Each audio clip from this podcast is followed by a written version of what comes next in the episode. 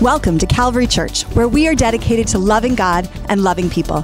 If you want to know more about us, please check us out online at calvary.ca. Now let's check out this week's message. Good morning, Calvary Church. I am so glad to be a guest speaker for you this morning. Pastor Steve and Susan, I know you're not there today, or at least I don't think you are. Um, but if you're online, I just want to say I love you guys. I appreciate you guys. If I remember correctly, I think you guys are on vacation maybe. I don't know if that's right now or coming up. You said you're going back to Vegas because last year's vacation you lost so much money and took out that second mortgage of your home. But I am praying this year a scripture over you. Though a righteous man falls seven times into chapter 13, bankruptcy, he shall rise again. I'm believing this year big things there at the blackjack table for you and Susan. And church, by the way, I'm kidding. I have no idea if your pastor goes to Vegas or not. Um, when he tells you he's going on mission trips, I don't think so. I don't think so at all. Again, I'm joking. I'm sorry. What's wrong with me? I want to get serious now. Calvary, I got something for you that you're going to get on a Sunday morning you rarely ever seldom get. What is it, you ask? A good sermon. That's what it is. it's time to get serious. I've got to stop. Let's talk about humility. After that good sermon comment, great topic to talk about humility. Of course, I'm just trying to be funny. I don't really believe it. Pastor Steve is a better preacher than me when he dreams at night. 1 Peter chapter 5, verse 5. No more jokes. Let's get in the Word of God. I hope it's okay to joke around like this in Canada. I think it is. Uh, I like Canada. Where you live is beautiful want to live there. I'm thinking about leaving America and coming to you guys. Maybe Pastor Steve will hire me. Got to stop. Let's get into it. 1 Peter chapter 5 verse 5. One verse, that's our whole scripture for the day. We're going to break it down into four points. Likewise, you younger people, submit yourself to your elders. Yes, all of you be submissive to one another and be clothed with humility, for God resists the proud, but he gives grace to the humble. Lord, thank you for making me a better speaker than I am. Thank you, Lord, that I know that I have to depend on you. And all jokes aside, now as we move into the Word of God, Lord, I need the anointing of the Holy Spirit, and I need you to help me take this scripture. And Lord, as the Word of God is spoken to all of all of my family in Christ there in Canada, I pray that you, through the Holy Spirit, would just take pieces and highlight what you want to say to each individual person and that every one of us today, God, every one of us would walk away with just one thing, one thing that we need to take into our hearts and that we need to apply to our life. That's my prayer today. It's in Jesus' name. Amen. What does it mean to be humble? It means four things, at least four things. And here's the four things I take from this passage. Number one, it means to be teachable. Because he said this, he said, You younger, submit yourself to your elder.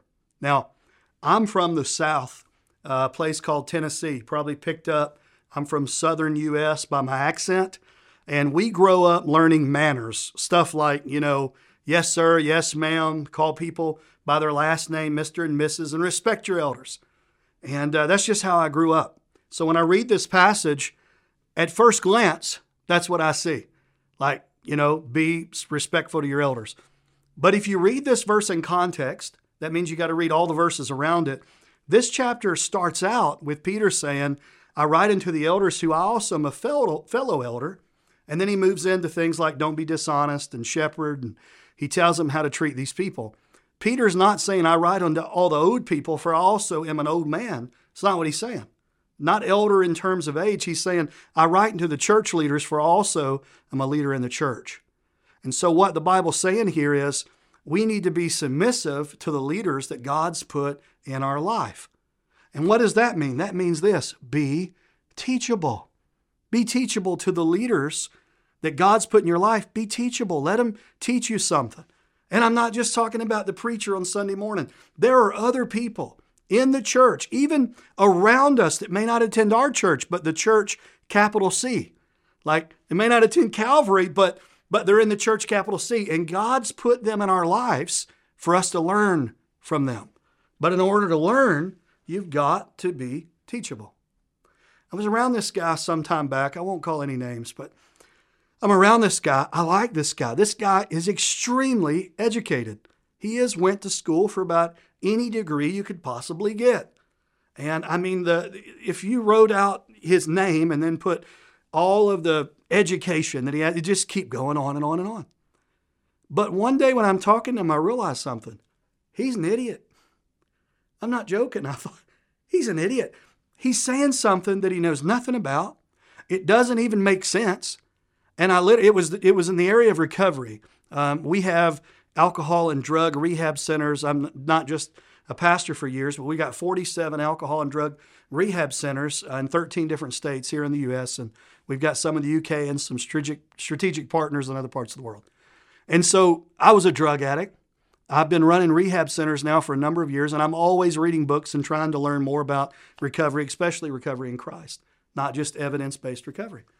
This guy never read a book on recovery, never been an addict. All of his degrees are in other things, but he does not have a degree in anything to do with addiction. And yet, as I'm talking to him, I realize he thinks he's an expert.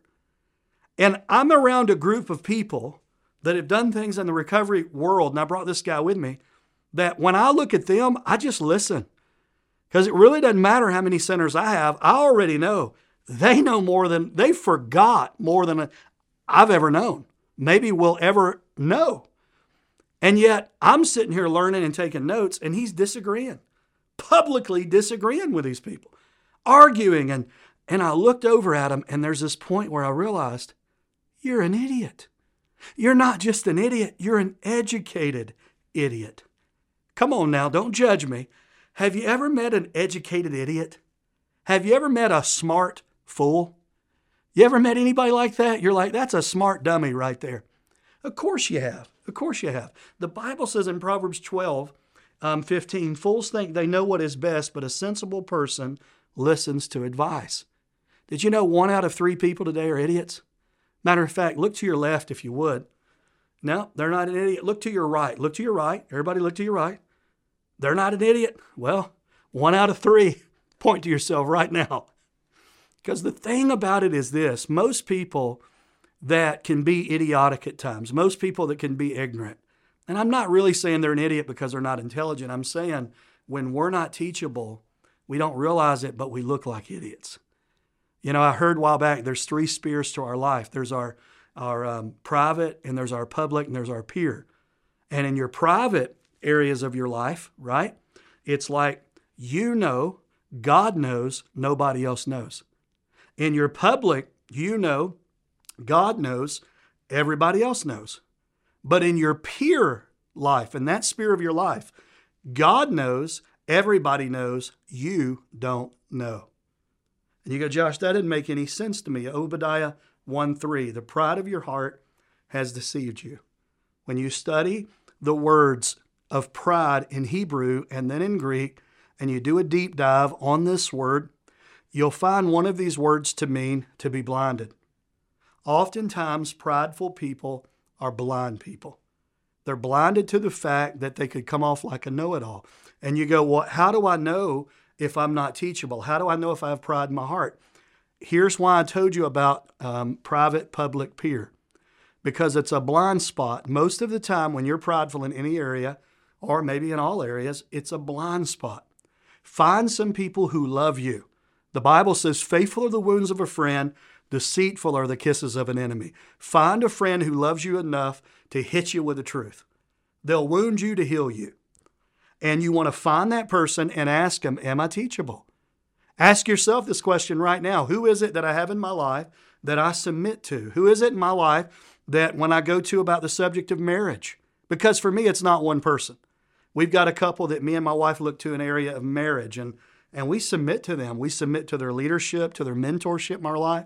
I've got another guy that I look to as my pastor. I've got somebody that we look to in the area of finances, a Christ follower that is a really good steward and been really smart with his investing and, and just really his giving and generosity. I submit to him in those areas. Who do you have you're submitting to?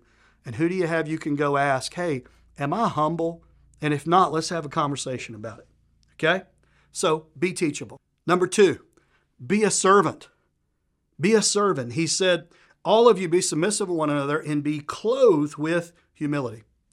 In the Bible, it's, it's agreed on by most commentators that when the Apostle Paul is writing one of his prison epistles, he's in prison writing the book of Ephesians, and when he talks about in chapter 6 the armor of God, and he's talking about the breastplate of righteousness, the helmet of salvation, most every commentary, at least every commentary that I've ever read, they'll all kind of make a point or agree that he's looking at a Roman soldier because we know from his prison epistles that there was the palace guard right there while he was on house arrest and they were being changed out. And every so many hours, a new guard would come in and relieve the other guard. And these guards, they were soldiers and they were dressed in the armor. And so when Paul's writing about the armor of God, he's literally looking at a Roman soldier's breastplate, and inspired by the Holy Spirit, he's going, and we've got a breastplate of righteousness. We've got a helmet of salvation. We've got a sword of the Spirit, the Word of God. I think the same way Paul was doing that, I think Peter's doing a similar thing right now when he says, be clothed with humility. I, I don't think I don't think that Peter is looking at something in the present, but I think he's remembering something from the past. And you go, why do you think that, Josh? Because of the Greek word clothed. That Greek word clothed literally means um, towel, apron, cloth. It was literally to take up a towel, but not any towel, not any cloth. It was that of a servant's. And you go, where are you going with this? Come on. There's a picture of what I'm about to tell you. Um, this picture is all over the world. You know, it's the picture where the disciples and Jesus are there at the Last Supper and they're and they're about to do communion. Well, in that same room, Jesus would pick up a towel. He would literally what that would mean is he would pick it up, he would clothe himself with that servant's towel. And there's no way, in my mind, there's no way, and I think probably in your mind too, that Peter could write about being clothed with humility and not go back to that upper room, not go back to that special room where he witnessed Jesus clothe himself with humility. Let's read about it. John chapter 13, verse 2. And supper being ended, the devil having already put it in the heart of Judas Iscariot, Simon's son, to betray him. Can I just point out, and I read this verse to say, there's an enemy there, there's a betrayer there. There's somebody that's going to turn in Jesus for silver, for money. And verse 4 said, speaking of Jesus, that he rose from supper and laid aside the garments. Here it is, took a towel. That's what that word clothe means back in 1 Peter 5. He clothed. He took a towel and girded himself. And that he poured water into basin and began to wash the disciples' feet and to wipe them with a towel which with he was girded. Listen, it's so easy in life to want to walk around with a clipboard and want to, you know, judge people and evaluate people and they got but it's another thing to put down the clipboard and pick up the towel and to walk around with a towel, to live your life that every day you get up, you clothe yourself with humility. Every day you get up, you put on humility, you clothe yourself with the servant's towel, ready to wash anybody's feet, even the feet of your enemy. You go, Josh, in a practical application, what does this look like? This looks like forgiving your worst enemy and not just forgiving them, but doing something good for them.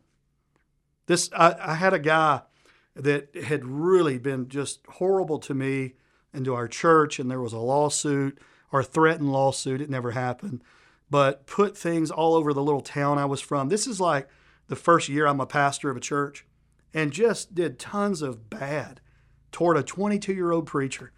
I look back at that and go, wow. But during that time, I'd really struggling not to be offended. And I remember one day I'm in a restaurant and the Holy Spirit spoke to me and said, forgive him. And right there, I'm just in a restaurant and tears are streaming down my face and I'm praying, saying, God, help me. And in that prayer, I said, Lord, I forgive him. I release it. I don't care what's been said. And you go, Josh, what'd you do? Um, I pastored a church and he didn't think I should be there. That's it. I said yes to the call of God.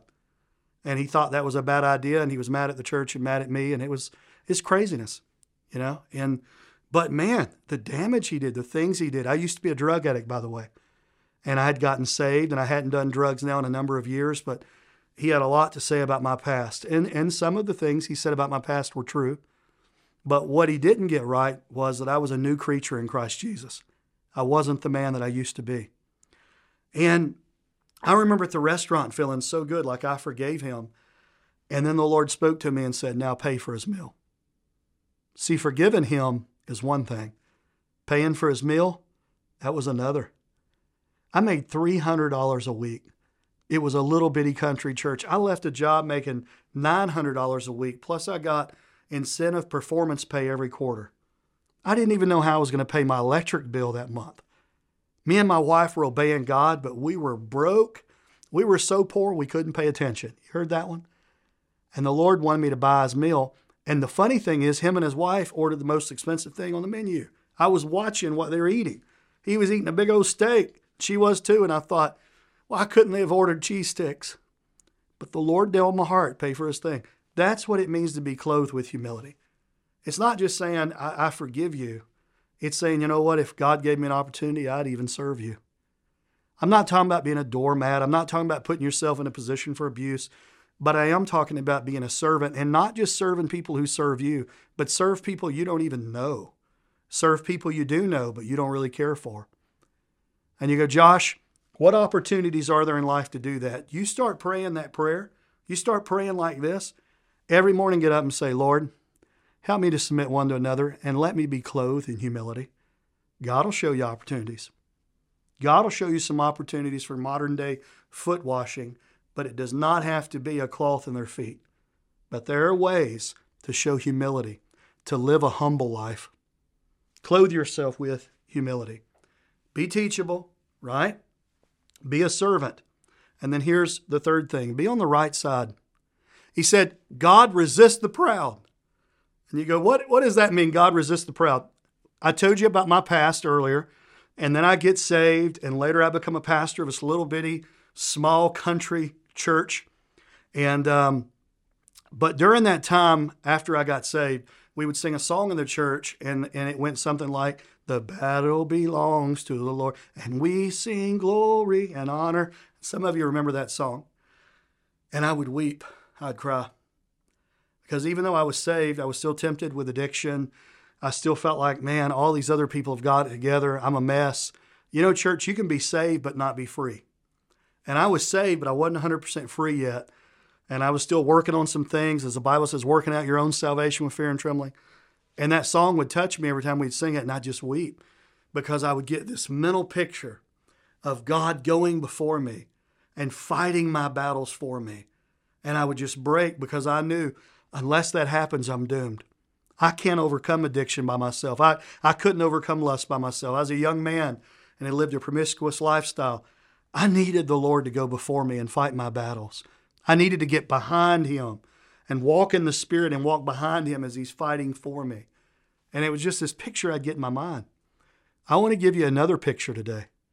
And the picture is, is the God who is going before you and he's fighting for you is the same God that when you choose to let pride enter your heart and you lift yourself up and you become prideful, he's no longer going before you, but that same God turns against you. The Bible resists. The word uh, in the Bible for resist means to arrange oneself against in battle. You go, Josh, what do you mean? I mean, the God that is going for me, when I get prideful, that same God turns around and now he's working against me. He's working against me. And such a revelation when I got this verse one day. That's why the Bible says things like, you know, that, that God gives grace to be resist the proud, or he who humbles himself shall be exalted. But what? He who exalts himself shall be what? Humbled. Read the book of Proverbs and read all the stuff God says about the proud. God does not like pride. Pride takes credit for stuff that we should give glory to God for. I don't care what it is you've done. You couldn't do it if you didn't have breath. You couldn't do it if you weren't alive. God gave you life. He knew you before you were in your mother's womb. Pride is just ugly to God. He doesn't like it.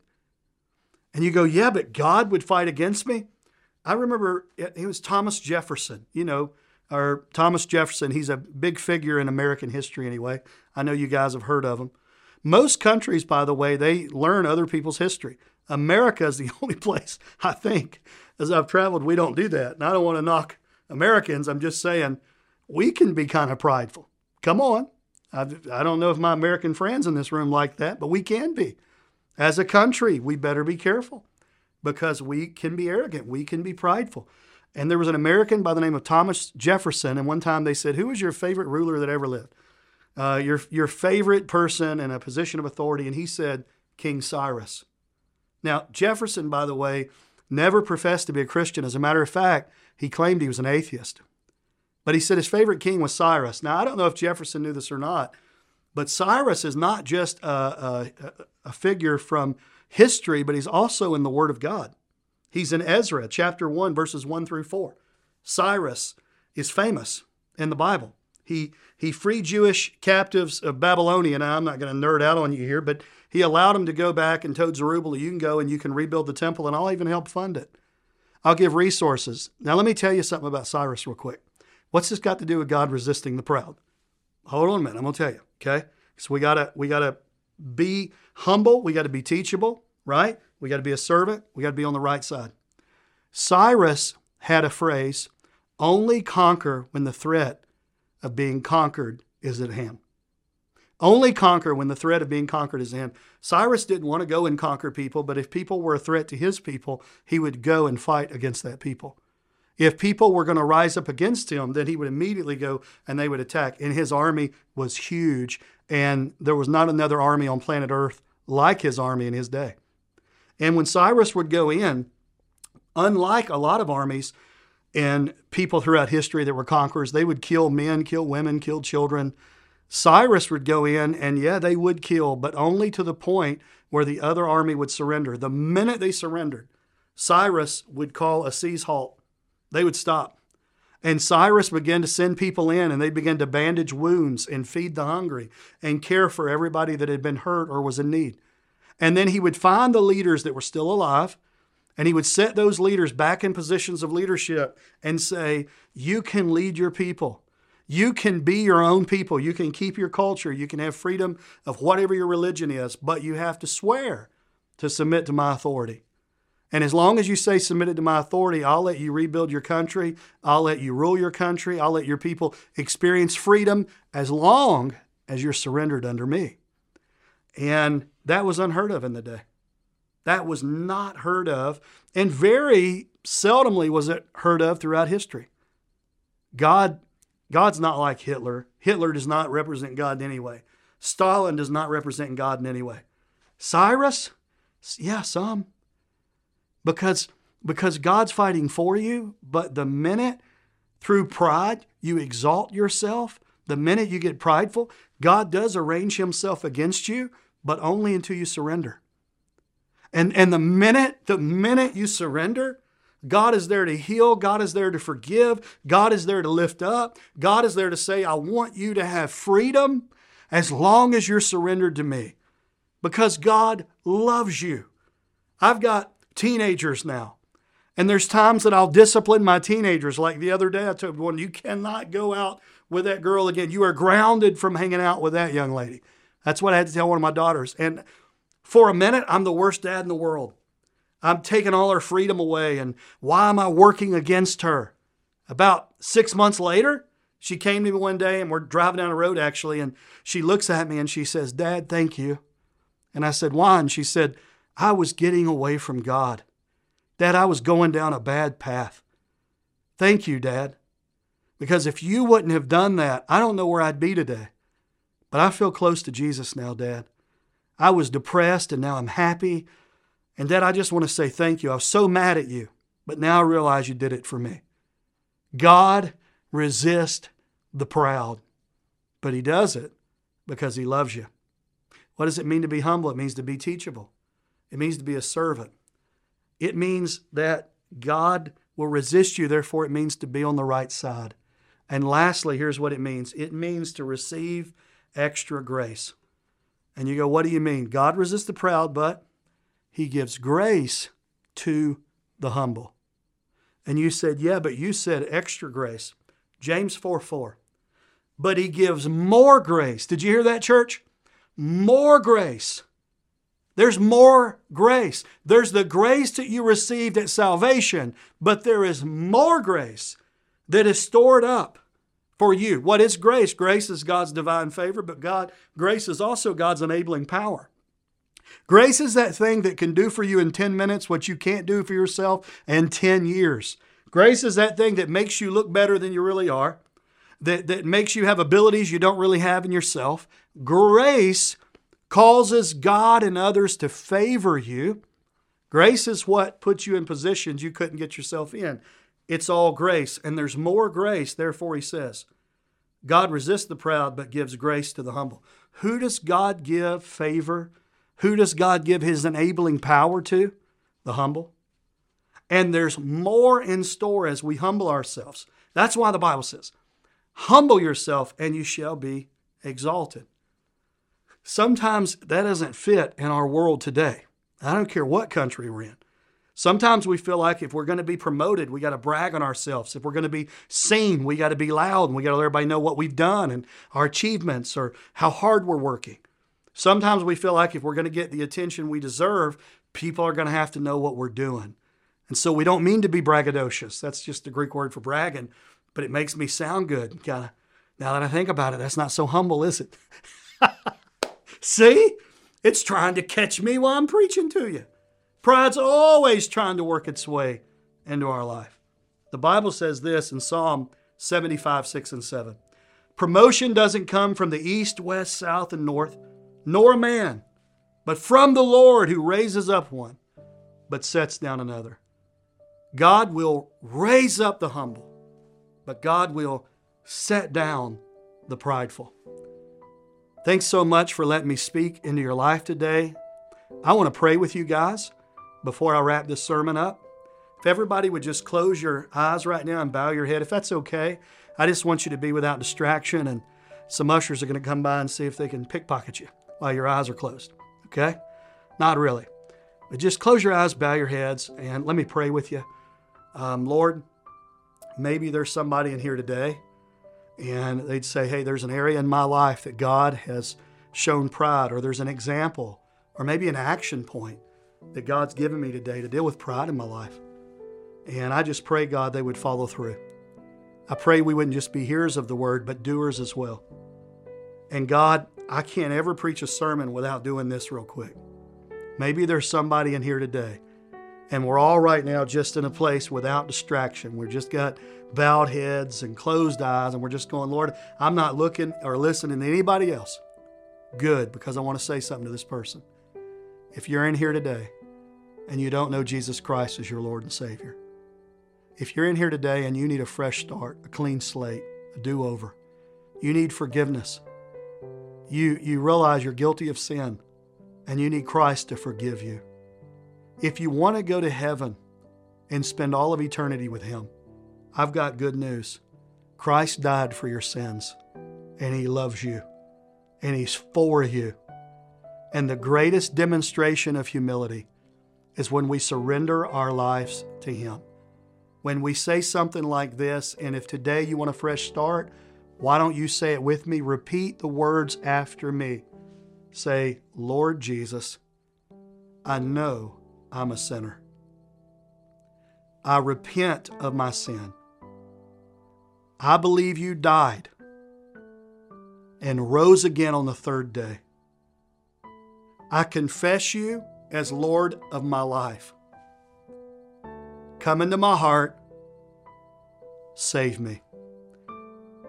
Guys, I love you. Thank you for letting me be with you today. Hope it was a blessing. And uh, Pastor Steve and Susan, as soon as you get back from Vegas, holler. I want to hear how this trip went. God bless.